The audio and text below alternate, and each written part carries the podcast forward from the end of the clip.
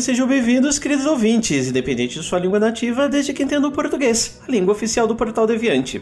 Eu sou o Thiago Mota, falando de Campinas, e nessa segunda-feira, dia 17 Gaian, no calendário do Pena, que dá 5 de julho, convertendo para o calendário do Tarek, eu apresento o episódio 1, 3, 3, 3 e não, não é uma dízima periódica. É só o nosso milésimo, trecentésimo, trigésimo, terceirésimo, episodésimo Speed Notícias, seu giro diário de informações e curiosidades científicas, que hoje eu apresento em escala submorfêmica. Bom, vamos conversar um bocadinho sobre como as palavras que conhecemos são organizadas na mente, ou, se você não acredita em mente, na rede que conecta todas as peças que a gente usa quando estamos falando uma língua?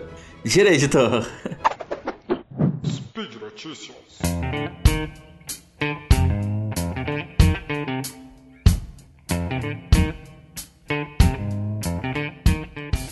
Uma coisa bacana desse episódio é que o motivo de ele existir vai interligar um mundo de coisas que a gente já conversou por aqui, desde o episódio 87, Uh, em 2017, se eu não me engano, quando eu estreiei aqui no Portal Deviante. Então, uh, no episódio 299, nós conversamos sobre uma hipotética relação entre o volume cerebral de aves e de primatas e o número de cantos ou de vocalizações, no caso dos primatas, que eles possuem para se comunicar. No episódio 118 e 253, nós conversamos um pouco sobre a possibilidade de uh, nós humanos ensinarmos línguas humanas, ou seja, uma outra forma de comunicação né, para primatas não humanos como chimpanzés, bonobos, gorilas e tal. E o caso que parece ser o mais bem sucedido é o da gorila Coco, a nossa coquinha, que conseguia compreender assim, os dois mil, mais duas mil palavras do inglês e também sinalizava cerca de mil sinais em Gorilla Sign Language, que é uma adaptação da língua americana de sinais ASL.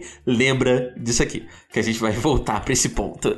É, outros casos, como de chimpanzés, né? Costumam ficar ali por volta dos 200 a 300, a, a, entre 200 a 300 sinais, mais ou menos, alguns até menos. E alguns têm, provavelmente o 299, eu, eu não lembro agora, né? enfim, é, eu comentei que uma criança de cerca de um ano provavelmente já compreende umas 50 palavras. Com 3 anos ela já entende umas mil, com 5 anos umas 10 mil, e boa parte dos adultos americanos sabem mais de 42 mil palavras, o que não deve ser muito diferente uh, no Brasil para o português, óbvio. Eu deixei alguns links aqui embaixo no post que estimam o número de palavras totais em todas as obras de uma língua num determinado período de um jornal e também das obras de Shakespeare. E aí eles têm um modelo matemático que estima quantas palavras, por exemplo, o Shakespeare sabia, uh, mas não usou nas suas obras. Né? Então, vamos dizer que ele usou 20 mil, mas ele sabia 50 mil, alguma coisa nesse sentido. Bom, de todo modo, já ficaria bem complicado e longo falar sobre essas coisas, mas enfim, se tiverem curiosidade, explorem os links aqui desse episódio. O importante aqui é que essa contagem ela pode ser feita de diferentes maneiras, mas o mais comum é o que já comentamos no episódio 118 e que a Deb também já comentou em algum outro episódio mais recente, que eu lembro. Uh, eu lembro de ter escutado, mas eu não lembro o número, que é criar um banco de dados de produções linguísticas que a gente costuma chamar de corpus, no singular ou corpora no plural, coisa do latim. Uh, então, nesses corpora, o plural de corpos, é, a depender de como a gente for organizar, ou de como ele for é, anotado, que serve para. Assim, a gente faz várias marcações para fazer uma análise computacional, né? Para guiar a análise computacional, é, a gente consegue observar o número de palavras e até mesmo buscar a frequência do uso das palavras que existem nesse corpus. E aí, eu lembro de novo do episódio 118 que eu comentei sobre uma lei matemática muito interessante, que é a lei de Zepf, do George Kingsley Zipf, que ele foi um linguista na, na década de 30, que ele trabalhava com essa parte mais voltada para a sociolinguística, mas fazia bastante análise estatística bacana. E ele observou que a segunda palavra mais frequente de um corpus vai ter cerca de metade da frequência da palavra mais frequente. A terceira vai ter mais ou menos um terço. A quarta vai ter mais ou menos um quarto. E assim por diante, né? Então, é, o que acontece? Esse padrão ele se repete em legendas de filme, em livros, em línguas que a gente nem decifrou ainda, e até mesmo no kernel do Linux, né? Que é super bacana. Uh, então, pensa agora que, que repertório incrível de palavras é esse que a gente tem na nossa cabeça, e muitas vezes a gente nem usa todas elas, né? E além disso, repare que as palavras são quase como um jogo de Lego, beijo pro Guacha, em que a gente junta e forma objetos maiores. Imagina a enormidade que uma criança é, de 5 anos consegue fazer combinando é, de inúmeras formas diferentes as cerca de 10 mil palavras que ela conhece. Bom, então legal, a gente pode falar um pouquinho sobre alguns experimentos que são feitos a respeito dessas coisas todas. Né? Então, é, isso tudo até aqui foram dados quantitativos, interessantes, mas será que dá para saber mais sobre como as palavras funcionam do ponto de vista mais psicológico? E aí eu lembro do nosso Spins é, 1181 que fala sobre o James McIncatel, lá em 1886, que ele resolveu começar a mapear quanto tempo leva para todo mundo é, nomear uma, um objeto ou compreender uma palavra, e daí veio a ideia lá do efeito Stroop. É, então, assim, bem grosso modo, a gente pode dizer que é mais fácil a gente ver uma palavra e ler essa palavra do que ver um objeto e lembrar da palavra que nomeia esse objeto. E a gente viu também que a leitura é tão mais natural que chega até a ser automática e por isso a gente tem esse efeito de interferência quando a gente precisa falar o nome da cor em que a palavra amarelo, por exemplo, está escrita, sendo que a palavra amarela está escrita em verde. Então, amarelo e amarelo tá ok, mas se estiver um amarelo e verde, fica difícil de falar. A gente precisa parar e pensar um pouco e, e controlar o impulso de falar a palavra que a gente está lendo, né? De ler a palavra. Então, é, como as palavras elas se referem à mesma categoria de conceitos do mundo, que são cores, elas parecem gerar uma certa competição sobre qual palavra vai para sua boca para você realmente começar a falar primeiro.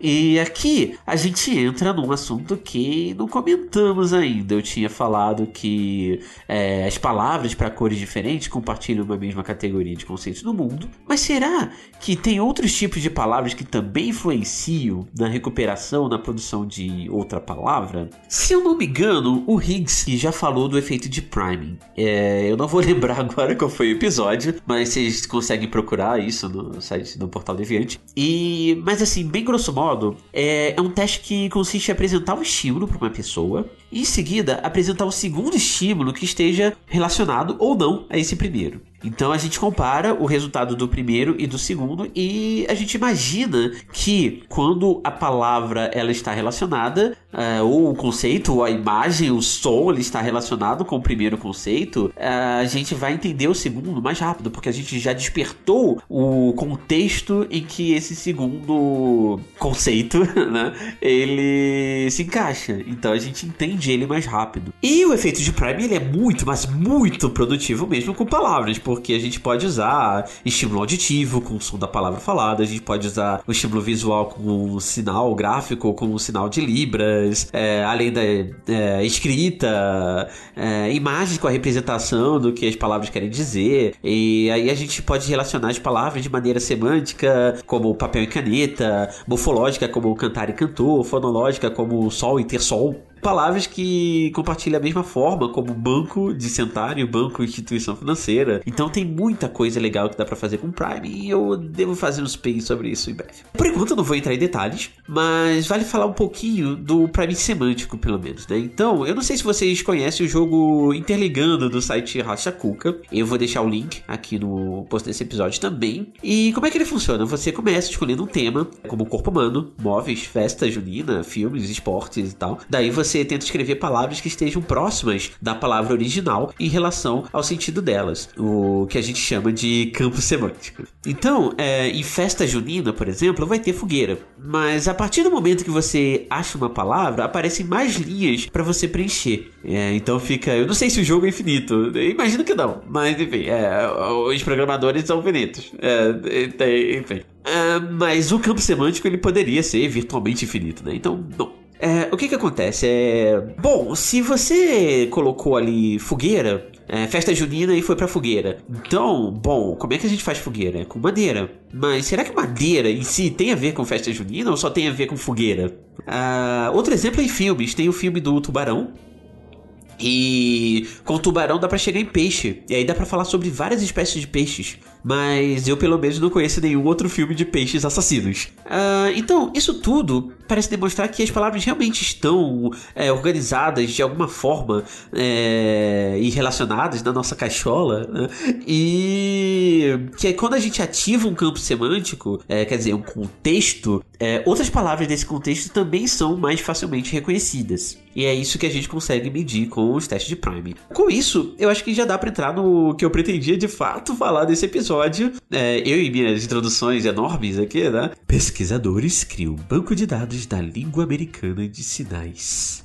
Então, quanto o mapeamento de várias características da percepção das palavras das línguas orais começou lá em 1886, o interesse nas línguas de sinais ainda é comparativamente bem recente. É, isso quer dizer também que a gente não tem muitos estudos, é, principalmente estudos de grande porte com grandes corpora, né, fazendo esses grandes mapeamentos né, de como os sinais das línguas sinalizadas são usados. E com esse intuito, que alguns pesquisadores que também trabalhavam com educação inclusiva nos Estados Unidos, é, especificamente nas universidades de San Diego, de Tufts e de Boston, eles resolveram criar um banco de dados sobre a língua americana de sinais, a mesma, a mesma que a gente tinha Coco utilizando com a sua variação, que era chamada de é, língua de sinais de gorila, né? mas é, era baseada na língua americana de sinais. Bom, então, o nome do projeto é ASL, de American Sign Language, Lex, de Lexicon, é, Database. Então, ASL Lex Database. Uh, então, ele é um Database of Lexical Phonology and Phonological Properties of American Sign Language Science. Então, é um banco de dados de propriedades lexicais e fonológicas da língua americana de sinais e enfim, uh, talvez vocês tenham estranhado o fonológico, mas eu já expliquei isso lá no SciCast de língua de sinais, então eu não vou entrar em, em, detalhes aqui, porque eu imagino que esse speech já vai ficar bem longo, então dê uma olhada por lá, tá? O site do projeto é asliflex.org e os próprios pesquisadores descrevem o projeto no post do site The Conversation, que está linkado aqui no, no, no post desse episódio, e que é de onde eu retiro algumas explicações junto também com os artigos originais que também estão aqui no post, tá? Do portal Deviante. Então, basicamente, esse, essa é a versão 2.0.1 do banco de dados que conta com informações bem detalhadas sobre cerca de 3 mil sinais, que acessando o site vocês conseguem baixar gratuitamente ou visualizar no próprio site é, através de diferentes tipos de gráficos interativos, com filtros e ferramentas de busca bem, bem legais, bem interessantes. Então, assim, é, são 3 mil sinais, bem longe, por exemplo, dos 45 mil, das 45 mil palavras que um falante adulto deve conhecer, talvez mais, né? Mas considerando que a gente tem pouco material de língua sinais, mas é um banco de dados bem interessante. Então, das características das palavras que a gente tem nesse banco de dados, a gente tem a frequência, a frequência de uso, para saber quais delas são mais ou menos usadas. Tem uma indicação de iconicidade também. Iconicidade é basicamente assim o grau de proximidade do sinal da, do, da língua de sinais com o que esse sinal representa. Então, por exemplo, se a gente usar um sinal para beber água e fazer a mão em forma de copo e levar até a boca, é bem icônico você está bebendo alguma coisa. Então tem os sinais que são mais icônicos e menos icônicos, quais são mais fáceis de entender. Outra coisa é a duração em milissegundos de cada um desses sinais. Algumas características é, lexicais também, como se é um substantivo, verbo, adjetivo, etc. O formato da mão, características fonológicas, e de novo, sim, tem fonologia, mas enfim, é, não vou entrar muito nesse detalhe aqui. E também tem algumas características, como a idade em que normalmente as pessoas sinalizantes aprendem e começam usar essas palavras. E aí, é, tem um detalhe importante aqui: é que ele não é exatamente um corpus. Tem uma parte que é um corpus, mas é mais um banco de dados mesmo, porque esse levantamento ele não foi feito acompanhando várias pessoas e é, anotando tudo que eles faziam, gravando tudo que eles faziam. Enfim, é, é, é meio difícil fazer isso com línguas sinais, não tem tantos falantes assim, principalmente falantes que aceitem ser gravados para formar o corpus, até porque enquanto nas línguas orais a gente grava voz e aí, ok, voz e imagem são direitos fundamentais, mas voz é um pouco mais tranquilo de a gente lidar, a imagem é mais delicado. Então, o que que acontece? É, muitos desses dados eles foram obtidos de forma a cruzar a percepção dos vários usuários da língua americana de sinais. Então, por exemplo, eles poderiam perguntar quais palavras eles consideram mais frequentes numa escala de 1 a 7 é, o quanto mais, o quanto eles acham que o sinal é icônico ou não, que representa aquilo que eles estão fazendo de fato, que eles estão representando, estão querendo dizer. De novo, o exemplo do copo d'água levando até a, a, mão até a boca.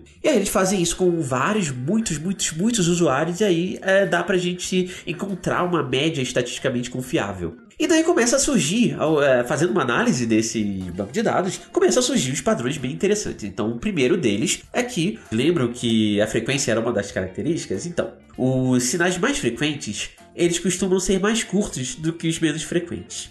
E faz sentido, porque se você usa alguma coisa o tempo todo, quanto menos tempo você gastar nele é melhor. E isso acontece com algumas palavras de línguas faladas também. É, isso não quer dizer necessariamente que elas são originalmente mais rápidas, mas que a gente acaba encontrando com o tempo formas mais rápidas de dizer. Por exemplo, é, no português tem aquela famosa história do voz BC que virou é, você, que virou C, que virou C. Então a gente encontra formas mais rápidas de falar é, do fluxo da fala, né? Então, com a língua de sinais é a mesma coisa. As palavras elas vão se simplificando ao longo do tempo para que a comunicação encontre um equilíbrio entre o tempo e a eficiência da comunicação. Outro padrão bacana e até esperado também, depois da gente falar dessas mudanças, é que os sinais mais frequentes eles tendem a ser menos icônicos do que os, mais, os menos frequentes.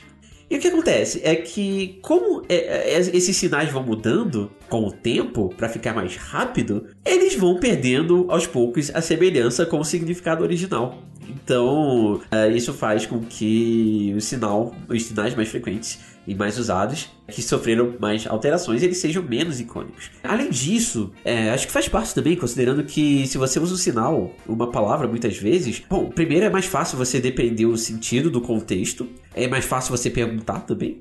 você tá vendo o sinal ou escutando a palavra o tempo todo. Mas se o sinal uma palavra ela é mais rara, quanto mais informativa, quanto mais informativa ela puder ser, é mais fácil para a gente poder compreender e entender mais facilidade. Ah, então, quanto mais icônico, melhor.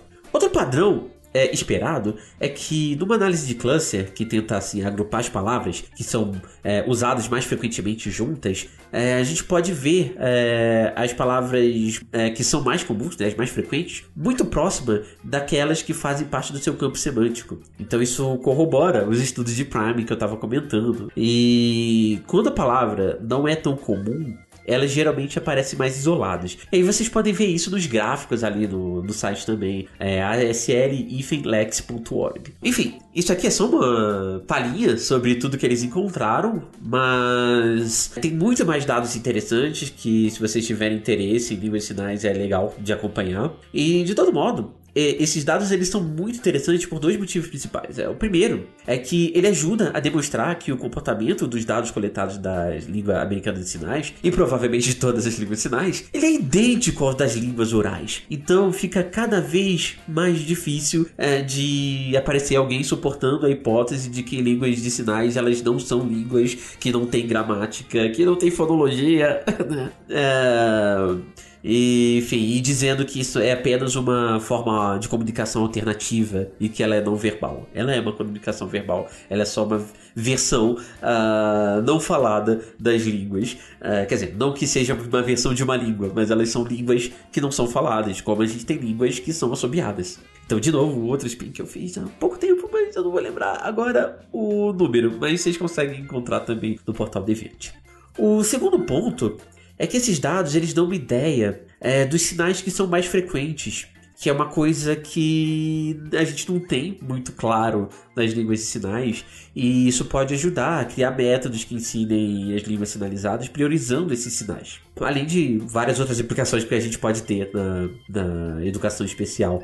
E esse é o grande ponto, assim, que os pesquisadores desse estudo levantam sobre a importância dos dados que eles organizaram nesse site. Bom, então é, eu fico por aqui hoje e só lembrando que todos os links que eu comentei dos artigos do site, do post do The Conversation, onde os próprios pesquisadores explicam o estudo e de alguns desses speeds que eu comentei, não todos, porque são muitos, meio que juntou quase tudo que eu já fiz até hoje aqui no, no Speed Notícias. Então tá tudo aqui no post desse episódio do Portal Deviante. Vale lembrar também de nos seguirem, nos divulgarem nas suas redes redes sociais. Qualquer dúvida, podem entrar em contato também. É, estamos sempre abertos a sugestões, comentários, críticas. É sempre legal é, quando vocês nos chamam de foda, seja pra bom, esse podcast é foda demais, que legal, ou pra ruim. Esse podcast é foda, não concordo em nada com esses caras chatos. Então a gente aceita críticas e sempre tenta melhorar. E vocês podem entrar em contato usando o meu e-mail, que é thimota com ou contato arroba é, Se o foda for pra bom, vocês podem também nos ajudar financeiramente através do Patreon, do Padrim e do PicPay pra gente continuar trazendo os nossos programas, programas cada vez mais legais, como o Sequest, o Spin e todos os outros projetos aqui do Portal Deviante. Então, um abração e até a próxima. Tchau, tchau.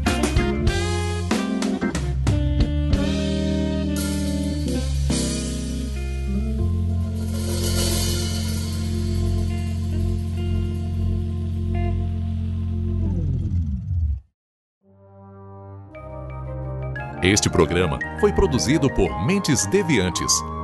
deviante.com.br.